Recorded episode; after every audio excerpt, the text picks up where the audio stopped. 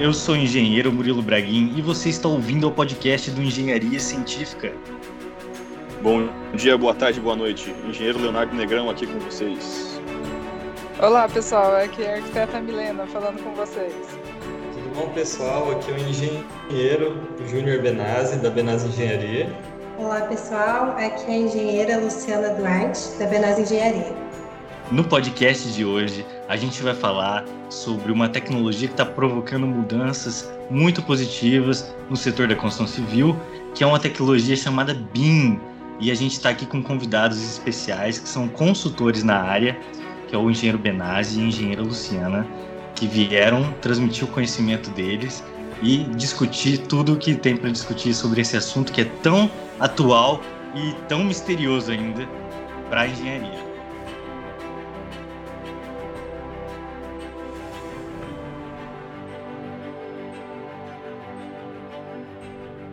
Eu, como atuei como engenheiro de produção e tudo mais, falando sobre o assunto BIM, já vou me colocar como o leigo. Eu conheço, né? A gente já sabe que já está faz um bom tempo aí que já está no mercado essa tecnologia, mas eu não tenho um conhecimento muito a fundo, então nossos especialistas se preparem que eu vou fazer bastante perguntas. De modo geral, na questão do BIM, assim, eu tenho uma noção, mas para mim eu não sei o teórico real mesmo do que é. O que seria o BIM conceitualmente e de forma geral? Por que fazer um projeto em BIM, né? Já existem várias empresas que estão trabalhando de outra forma, no processo tradicional. E qual seria a diferença de fazer um projeto em BIM? Quais os benefícios que esse projeto traria? Não só um projeto, né, mas o fluxo em BIM, todo esse sistema BIM. Quando se faz os projetos separados da forma tradicional, cada um está fazendo uma coisa. Então, tem o projeto arquitetônico, tem o elétrico, tem o estrutural e tem a forma que esses projetos vão se unir e vai ser feito lá na obra. Quando se pensa em BIM, se pensa na compatibilização. Você vai juntar todos esses projetos que estavam separados, tudo isso vai ser num único projeto. Então, quando se faz um projeto em BIM, se pensa no todo, na obra como um todo. Se esse projeto é realizado antes de começar a construir, pode-se ver quais são os problemas, quais as incompatibilidades, aquilo que pode ser resolvido antes da obra. Então, isso evita retrabalho, evita custo, evita aditivo de contrato, um monte de questões que podem ser resolvidas com o BIM, que no sistema tradicional fica mais difícil de conseguir enxergar. Então, o que seria o BIM? Se a gente usar uma analogia com o mercado de indústria, de produção de carro e, enfim, de outras coisas, a gente pode pensar o seguinte. Quando a gente quer construir, por exemplo, um fogão, antes de a gente mandar isso para a linha de produção, a gente faz um protótipo em escala real ali daquele fogão para poder replicar ele depois, sentir os erros e acertos desse protótipo e depois replicar. Só que na construção civil, ela tem uma característica de singularidade das construções. Pensado nisso, o que a gente faz então? A gente não tem como construir um prédio, testar e depois construir outro, né? Não tem como. Então, é daí que surgiu a necessidade do BIM, de a gente fazer um protótipo. Então, a melhor forma é um protótipo virtual.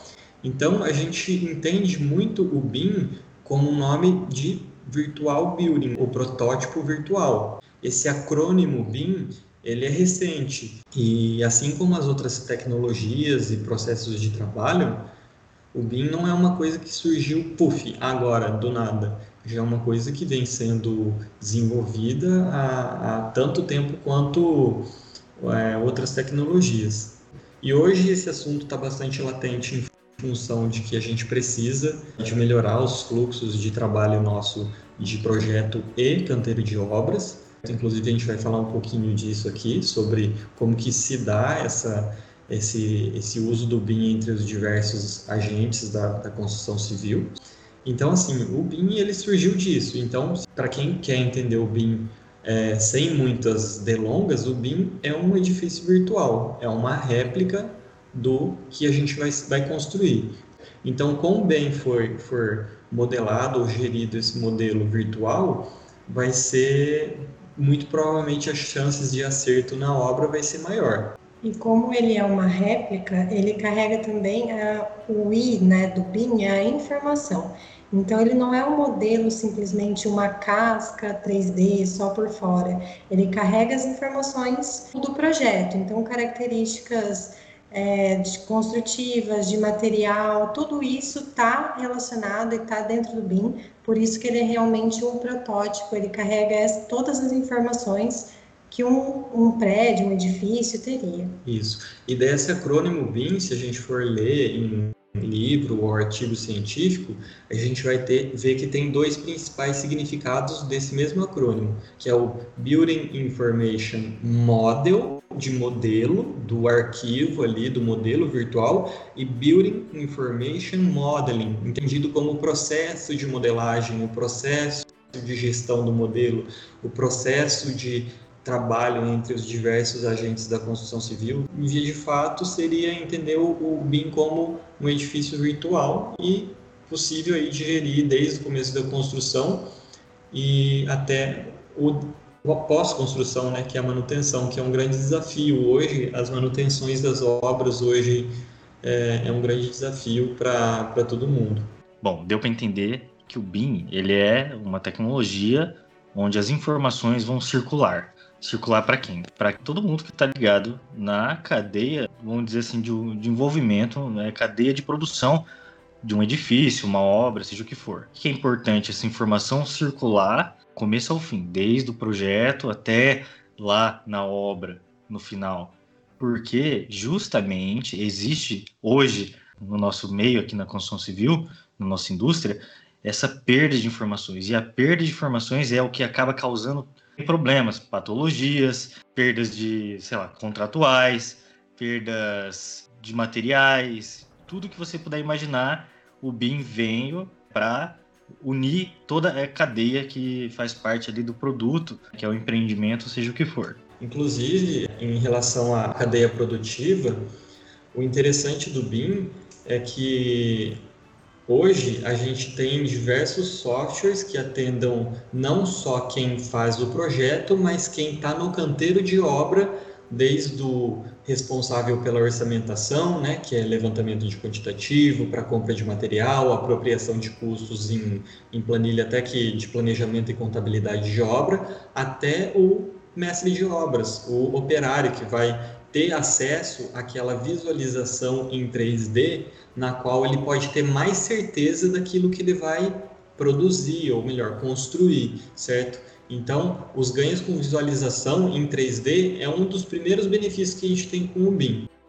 E isso envolve até o cliente, por exemplo. O cliente, ele não, ainda bem, não tem o tato técnico de entender hoje uma planta baixa, um corte igual um profissional da obra, um engenheiro, um mestre de obras, um carpinteiro, um armador, enfim, toda essa equipe entende melhor um projeto técnico do que o cliente.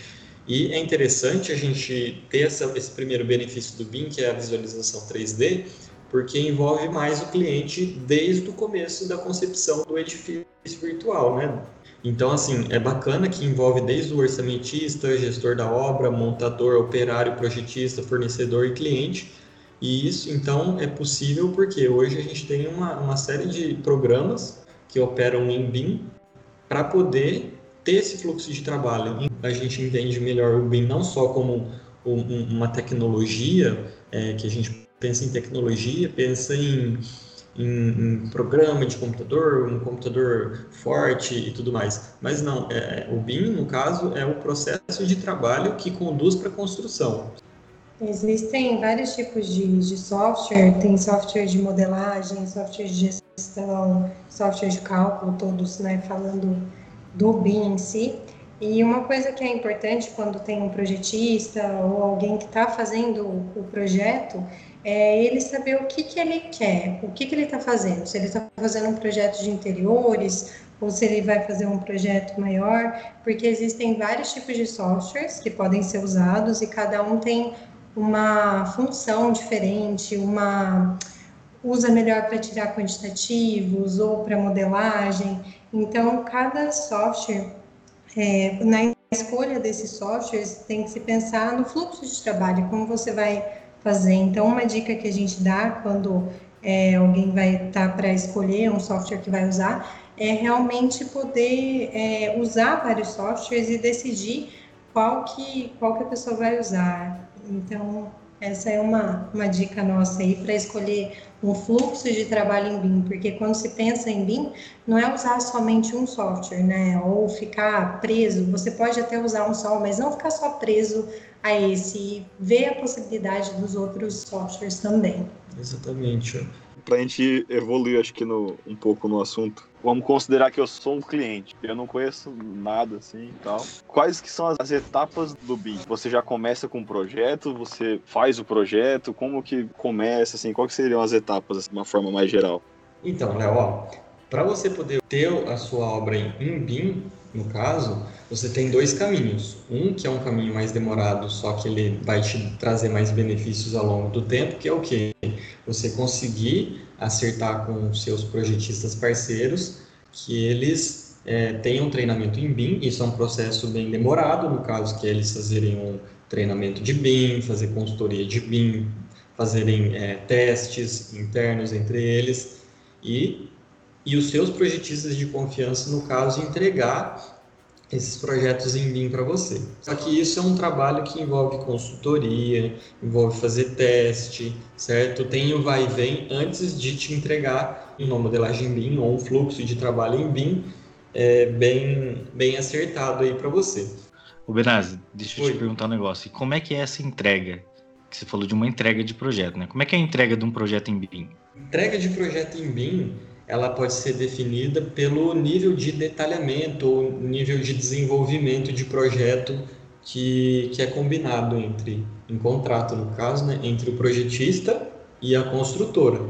O que seria esse nível de detalhe ou nível de desenvolvimento? Que é o Level of Development, que é o quê? Nível de desenvolvimento de projeto. Que a gente teria esses LODs, né, que chama de LOD, LOD, que seria o quê? O LOD 100, que seria fazer um modelo BIM conceitual, ou seja, só um estudo de massa, por exemplo, você vai colocar lá, faz um estudo de massa do edifício, que você consiga, já nessa primeira etapa, visualizar onde que vai ficar a fachada principal, fazer um estudo de insolação. Então, para quem não sabe, o estudo de massa nada mais é do que você conseguir visualizar a volumetria do seu empreendimento, a posição dele no terreno, a altura, as dimensões básicas totais. Então, o estudo de massa, na verdade, você está estudando mais a volumetria realmente do seu projeto, como que ele vai ficar, mas você ainda não define tão bem como ele vai ficar, o fluxo interno dele. Você não está projetando tanto ele, você está pensando só no volume macro dele, e daí depois você vai desenvolver realmente o projeto como um todo. O que acontece hoje? Os projetos, eles, na maioria das vezes, são entregues em pranchas, né, que são impressões grandes. E eles são feitos, geralmente, no programa chamado AutoCAD. Esse projeto, quando você faz uma linha nele, desenha uma linha, você está apenas fazendo um risco na folha, certo? O BIM, esse risco, ele ainda existe, só que ele existe informação nele. Por exemplo, num projeto de arquitetura, a gente tem a dimensão de uma parede, que ela tem mais ou menos ali uns 15 centímetros, vamos falar. Então, num projeto de AutoCAD, recebido na obra através de uma impressão, você vai ter essa informação, a dimensão da parede. A parede tem 15 centímetros. Então, você pode até ter ali também espessuras de reboco, o acabamento, mas você não tem exatamente quais são os materiais que compõem aquela parede, você não tem outras informações, ou qual que é o desempenho dela, qual que é o desempenho acústico, térmico. Então o BIM, você consegue parametrizar tudo isso e jogar dentro do seu projeto agora. Então, o que as pessoas visualizam no BIM, para todo mundo entender aqui de uma maneira simples, basicamente você vai ver um 3D do seu edifício, mas um 3D com todas as informações que existem por trás para ser colocada ali, alocada no seu projeto. O LOD 200 a gente já consegue dar mais características para essa construção. O LOD 300 já seria detalhar, e vou falar já do 500, que seria o que? Você retroalimentar com base das deliberações que surgiram da obra. Todo projeto consegue atingir um nível único? Não. Tem coisas no projeto, por exemplo, um cilindro de gás de um hospital. Precisa de um nível de detalhamento muito alto? Às vezes não. Mas e, sei lá, uma instalação e os registros, válvula, conexão, dá para detalhar? Dá. Vai valer a pena? Vai, então ok. Agora tem coisas que não valem a pena chegar num LOD, num nível de desenvolvimento muito alto. Falando que sobre isso, sobre o ser um 3D com informações, é bacana a gente não confundir então o BIM com, vou citar um programa que é bastante usado hoje no fluxo de trabalho de arquitetura, que é o quê?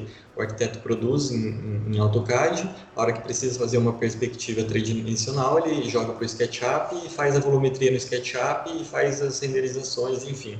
Só que não dá para comparar o SketchUp, não dá para falar, estou usando SketchUp, então eu uso o BIM. Não, o BIM ele é um 3D com digamos, inteligência, seria um 3D, exatamente o que o Murilo comentou, um 3D com informações. E o que torna hoje um programa operar em BIM é ele ter simultaneidade de replicação de informações. Se você precisa fazer alterações durante... É muito difícil alterar, por exemplo, o perfil de uma janela, alguma coisa assim. É muito difícil alterar os parâmetros no meio do projeto? O Murilo citou o AutoCAD, que é um programa da Autodesk que surgiu em 81. É um programa bom, só que ele desenha linhas. Então, se você desenha uma planta abaixo, um desenho de uma planta, de um apartamento, por exemplo, com essas linhas, e você precisa depois fazer uma visualização frontal do apartamento, ou seja, o que a gente chama de elevação ou corte, você vai fazer um desenho desassociado dessa planta. O que que ocorre? Se você uma hora precisa alterar a posição de uma janela nessa planta, você corre o risco de não alterar nessa elevação, nessa vista frontal. Por quê? Porque os desenhos são desassociados. Então, o que torna o BIM ser BIM é justamente a associação em diferentes vistas. Então, se você vai lá e altera a sua janelinha na vista frontal, ela vai alterar em planta. Se você vai lá e altera em planta, ela vai mudar na elevação frontal. Em relação às alterações, quando você está trabalhando em BIM e você tem, por exemplo, um edifício que você tem uma janela, um tipo de janela que replica várias vezes. No CAD, você teria que alterar essa janela uma vez e fazer ela várias vezes e repetindo e mudando essa alteração. E aí corre o risco de esquecer alguma ou ser mais difícil.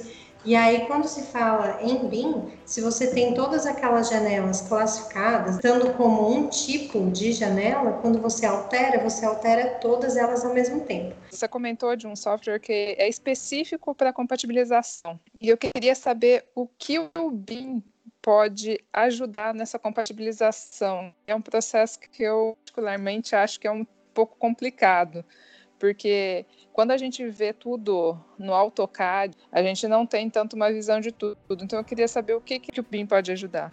Bom, Milena, eu acho que assim, o primeiro benefício que a gente até comentou é a questão da visualização em 3D. Então, é muito mais legal, muito mais fácil todo mundo visualizar que um tubo está passando no meio de uma viga quando a coisa está em 3D, porque em planta, mesmo tendo vários desenhos, às vezes fica dificultoso enxergar.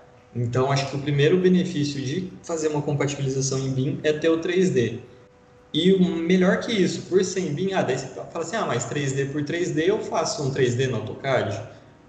A diferença de você estar operando num software BIM é que você consegue fazer uma edição justamente naquela vista que você percebeu que não está legal, você faz aquela alteração e essa alteração se replica por tudo. Você vai ter um quantitativo novo para o Léo comprar material lá na obra, você vai ter o desvio do tubo para baixo da viga e você vai conseguir visualizar se vai rebaixar muito forro e se rebaixando muito forro pega em alguma esquadria de alguma porta. A gente percebe que o BIM, ele é um novo jeito de fazer projeto e obra, projeto e execução. Ele altera os softwares que são usados hoje em dia e altera o caminho que essa informação percorre até chegar nas pessoas que vão efetivamente atuar nos processos. Porque todos estão trabalhando separadamente, e quando você junta todos os projetos em BIM, a gente não fala que os problemas não existiam, mas eles vão aparecer, né? Então, em vez de resolver na obra, se resolve antes, até em nível de projeto. De tudo que eu ouvi até agora, assim, trazendo, puxando para minha sardinha, né? Eu sempre vou puxar pro lado de produção e eu vou ver com esses óculos que a vida me deu. Pelo que eu consegui entender, isso aí a gente ajuda a reduzir retrabalho, que é tipo, um dos piores problemas de obra que existe, porque você tem uma informação bem mais definida, né? Bem mais compatibilizada ali, né? Entre os projetos. E eu acho que isso aí deve ter impacto até questão de mão de obra, porque como o Benazzi comentou, assim, a informação chega melhor na obra, né? Você já tem uma mão de obra que ela não é muito qualificada tecnicamente para execução. E você acaba facilitando o entendimento. Muitas vezes, isso aí não foi poucas, tem pessoas até encarregados, mestres de obras, que têm dificuldade em ler um projeto. Quando fica ali chapado, o desenho é complicado, é mais difícil. E se essa tecnologia está chegando já na execução, acredito que facilite e evite transtorno, até custo, né, de mão de obra nisso aí. Deve dar um reflexo até interessante a ser estudado aí. Não sei se já existem estudos nessa questão, assim. Ô, Léo, o que você falou eu achei muito interessante, porque nós que estamos no meio da construção civil, a gente precisa ver as coisas como elas vão ser na realidade. E a realidade a gente vive num tempo 3D, né? Na verdade, colocar o tempo é 4D, certo? Enfim, e se a gente consegue, através de ferramentas, poder fazer com que as pessoas enxerguem o que um engenheiro e um arquiteto enxerguem, isso é muito interessante e muito positivo. Sobre a questão de software, aproveitando esse gancho que a Luciana comentou, que é o quê? O BIM. Então, a intenção do BIM é o quê? Unificar os projetos, mas de que forma? Ah, então vamos todo mundo usar um mesmo software. Aí que tá. Existe um formato de arquivo chamado IFC, Industry Foundation Classes, e surgiu de um pessoal que fomenta o Open BIM, da Building Smart, exatamente. Por que existe um formato universal BIM? Porque não dá para uma construtora condicionar os projetistas a usar todo mundo o mesmo software, até porque aquilo que a gente estava comentando, cada software tem uma especificidade. Por exemplo, a gente tem software excelente de modelagem, que é o Revit, que é o ArchiCAD, certo? Esses são exemplos de softwares BIM para fazer modelagem, fazer o projeto. Ah, mas o Murilo lá na obra, ele não precisa modelar, ele precisa gerir esse projeto. Ótimo, então o Murilo ele pode usar um Solibri. O que o Solibri faz? O Solibri, ele recebe os arquivos do ArchiCAD, do Revit, através de um formato universal de arquivo chamado IFC, e o Murilo consegue juntar esses dois IFCs, esses dois projetos, como se fosse um DWG, só que é o IFC do BIM, lá no Solibri. Para quê? O que o Solibri faz? Ele é um software que faz compatibilização de projeto, faz extração de quantitativo. Tem outros programas em BIM, por exemplo, o Vico, que é um programa de planejamento em BIM também. Então, assim, esses são um dos vários programas em BIM que tem disponível no mercado. E essa unificação de projeto é possível através de um formato de arquivo universal, que é o tal do IFC. Agora, o bacana desses programas de compatibilização é que ele tem esses detectores de colisões, ou detectores de problemas. Eles fazem isso e listam para a gente. E depois que o programa ele identifica onde estão essas colisões, onde existe esse conflito, entra um trabalho mais manual, né, mais mecânico, de conseguir identificar os problemas que apareceram ali e quais são prioridade e quais são menos prioritários ou que podem deixar para depois e decidir como que isso vai ser resolvido. Então, tem esse trabalho depois de comunicação e de conseguir passar para todo mundo que está envolvido no processo de construção qual que foram aqueles problemas, o que foi identificado e se aquilo é prioritário, tem que ser resolvido.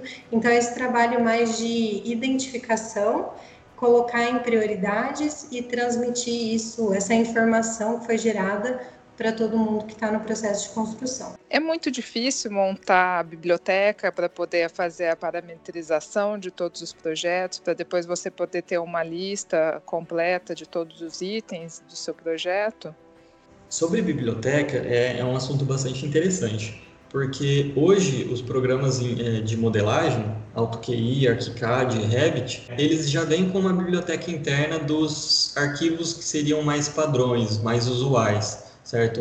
Por exemplo, um vaso sanitário com caixa acoplada naquelas dimensões e com aquelas edições de parâmetro que você consegue chegar naquela louça da DECA que você precisa, por exemplo. Então, ele já vem com essa biblioteca padrão, certo? Desenvolver biblioteca também não é um bicho de sete cabeças.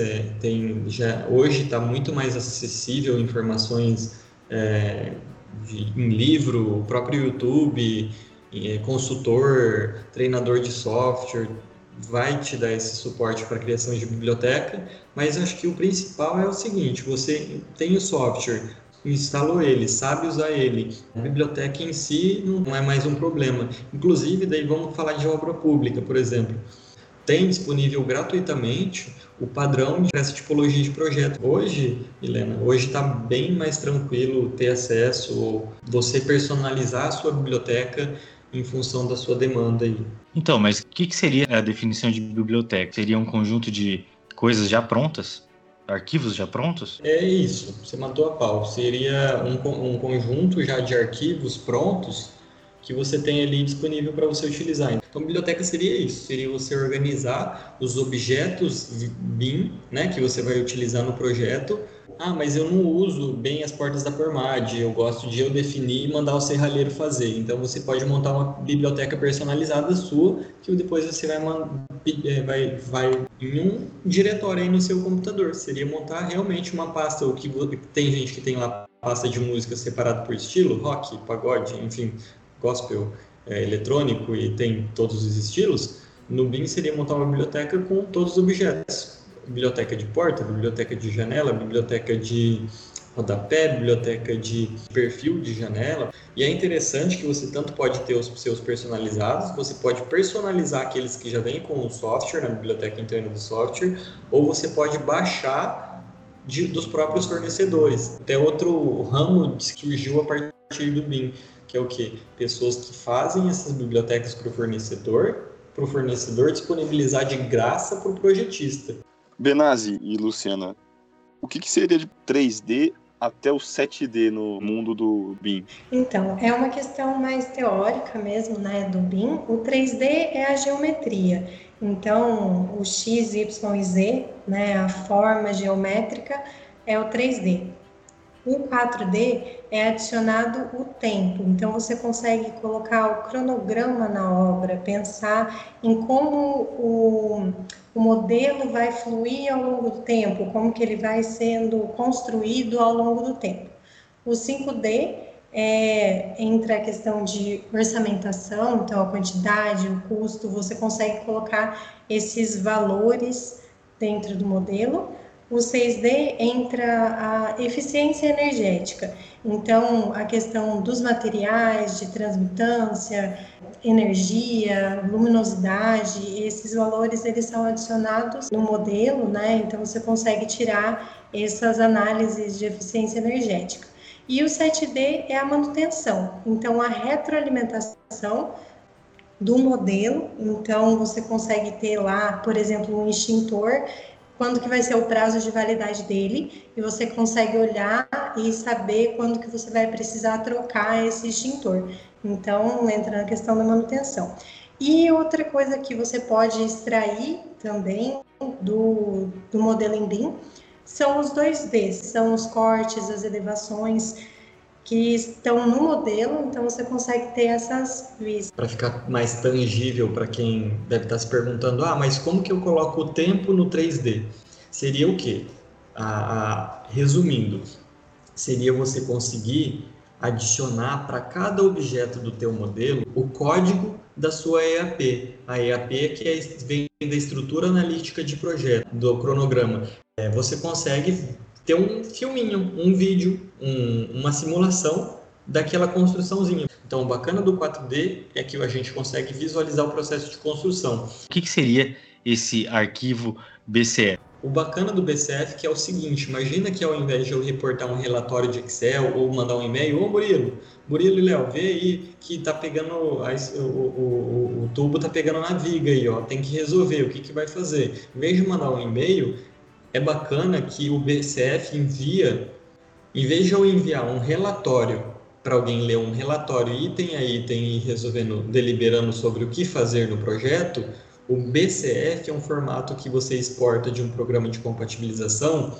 Então, assim, em vez de eu mandar um relatório de problemas para os projetistas, que muitas vezes acaba se perdendo, o bacana do BCF é que você envia um arquivo que a pessoa vai ler o relatório dentro do software nativo dela. Então, em vez de ela estar lá com o Revit aberto e com o Excel do lado vendo os problemas, ela fica com o arquivo, ela já vai ser conduzida automaticamente para aquele lugar que outra pessoa em outro software apontou. Então, basicamente, o arquivo BCF é a mesma coisa de você mandar várias câmerazinhas para o projeto da outra pessoa. Então, leva direto a pessoa para o problema para ela poder resolver. É a mesma coisa de você mandar várias câmerazinhas pontuando os problemas. Imagina que você é levado para o problema. Isso é bacana do BCF. Isso aí é interessante porque, tipo, principalmente parte de produção, execução, querendo ou não, o negócio é muito dinâmico, é muito rápido, acelerado. Você pegar um relatório, ter que ler, depois olhar no projeto, procurar onde que está aquele problema, isso é uma coisa que eu acho que talvez possa deixar mais moroso o processo. Sempre vai otimizando aí a execução e tudo mais. E no final você vai entregar um produto mais rápido, e mais rápido vai ser mais barato. É bom para o cliente final, e é bom para as empresas e para todo mundo, né? Então, é possível, dá certo, só tem que ter organização. Acho que para usar BIM hoje, acho que o principal não é nem fazer um modelo mais faraônico do mundo, com todos os detalhes, mas não, é conseguir organizar essas informações. A organização, desde sempre, né, é tudo, mas no BIM é muito importante. Isso que o Léo falou é muito importante, porque quando a gente fala em BIM, a gente pensa na informação, e quando a gente está pensando em compatibilização em BIM, juntar, né, todos os projetos e colocar no modelo BIM, a gente pensa nessa questão de como transmitir as informações, da comunicação. Então, quando essa comunicação está fluindo, todo mundo consegue, facilita essa comunicação entre os projetistas, entre todo mundo, e aí consegue fluir melhor, né, o projeto. Essa tecnologia, que legal que é, mas ela está muito longe da gente? É só em países de primeiro mundo ou ela está mais próxima do que a gente imagina? Um caso bem interessante que a gente tem próximo nosso aqui é o aeroporto de Londrina, que é o primeiro aeroporto digital que eles conseguiram fazer essa interface entre BIM e sistema de informação geográfica. Atualmente tem uma nova perspectiva do uso do BIM, que é usar o BIM com o sistema de informação geográfica, que é o tal do SIG ou do GIS, G-I-S, que seria o quê? É você conseguir mesclar modelos BIM de virtuais com informações geográficas, que seria, vamos dizer assim, parecido com o que a gente tem lá no Google Earth, sabe? Que é você ter um 3D do relevo da Terra, só que um relevo com base em informações topográficas e um relevo fotográfico, isso que é bacana também. Então, se vocês quiserem, por exemplo, ver que isso existe já em algumas cidades mais avançadas nesse uso do BIM, com sistema de informação geográfica, tem um site chamado CyberCity 3D, que se você entrar no site, você pode fazer um test drive e usar, ver na tela do teu computador. Não se preocupe se o seu computador não tiver potência boa, porque vai estar usando os computadores lá deles, a CyberCity 3D. Sua tela vira só uma tela mesmo, o computador vai ser usado deles lá. E você consegue visualizar informações macros de cada predinho, por exemplo. Você pode ir lá para uma cidade de Miami, por exemplo, e se você clicar num prédio, vai estar lá informações de quantas pessoas transitam naquele prédio, se for comercial, né, no caso, quantos elevadores tem, quantos metros de altura tem. Então, assim, é uma nova perspectiva do uso do BIM, que é o quê? Você conseguir entregar pelo menos o modelo de massa dos edifícios e conseguir atribuir informações macro para a gestão de cidade. Usar o BIM por si só já é até uma questão de cultura de empresa, né? Às vezes a empresa não adota usar BIM por questão até de cultura. E usar BIM com o sistema de informação geográfica vai até da cultura no caso da administração pública. Então, o aeroporto de Londrina está sendo o primeiro caso de fazer um aeroporto digital em BIM, com o uso de informações geográficas, para fazer a gestão e administração do aeroporto. O sistema de informação geográfica possibilita, por exemplo, analisar o entorno do aeroporto, analisar a curvatura de vizinhança, certo? Estudar impacto de vizinhança, onde é possível ampliar. Então, é bem bacana, é bem real, já é tangível, já essa ideia. Acho que quem pesquisar um pouquinho sobre aeroporto digital, né, e as soluções da Bentley, que é os softwares que eles estão utilizando para fazer isso, essa junção de BIM com o sistema de informação geográfica, para eles tem sido bastante efetivo. Está bem feito, é um trabalho muito bem feito. É muito legal saber dessa nova tecnologia de BIM do nosso aeroporto, porque a gente tem muitos problemas em Londrina por conta do aeroporto estar localizado no centro da cidade, porque a maioria dos aeroportos nas outras cidades eles estão localizados na periferia. Então, como ele não é tão no centro da cidade, as alturas dos edifícios eles não atrapalham tanto quanto em Londrina por estar no centro. A gente não consegue ampliar nosso plano de voo da cidade por medo dos aviões baterem nos prédios. E com essa tecnologia, a gente vai poder construir um novo projeto aéreo para nossa cidade e manter o aeroporto onde ela está. Gostaria de agradecer a presença da Luciana e do Benazzi e transmitir esse conhecimento que é muito rico e complexo para nós, onde a gente está na atualidade, entender. Mas o BIM ele é um caminho sem volta, ele é a transformação da construção civil, do jeito que a gente conhece, para um jeito muito melhor. Então, muito obrigado, gostaria de agradecer aqui novamente a presença. Valeu, pessoal, obrigada. Eu acho que é mais difícil, às vezes, falar de BIM do que trabalhar em BIM, então não se assustem aí. Então, obrigado, Léo, obrigado, Murilo, pelo convite, Milena também, e se alguém precisar, a gente está sempre à disposição. Olha, se alguém quiser entrar em contato conosco para tirar alguma dúvida, ou até mesmo entender melhor o que a gente tem feito, o que a gente fez já, principalmente, a gente tem o nosso site, que é benazzibim.com.br. E a gente está nas redes sociais também, Benazzi Engenharia ou Benazzi Engenharia BIM, né, de algumas redes sociais. Então, se quiserem também acompanhar o nosso trabalho, a gente responde, tira algumas dúvidas aí que vocês tiverem. Então é isso, pessoal. Se você ficou até aqui com a gente, espero que você tenha aprendido alguma coisa. Se você aprendeu alguma coisa realmente, deixa aqui o seu like. Não se esqueça de se inscrever no nosso canal, de acompanhar o nosso podcast agora pelo Spotify e de nos seguir nas redes sociais. As redes sociais de todo mundo vai estar aqui na descrição. Então é isso. Muito obrigado e até a próxima.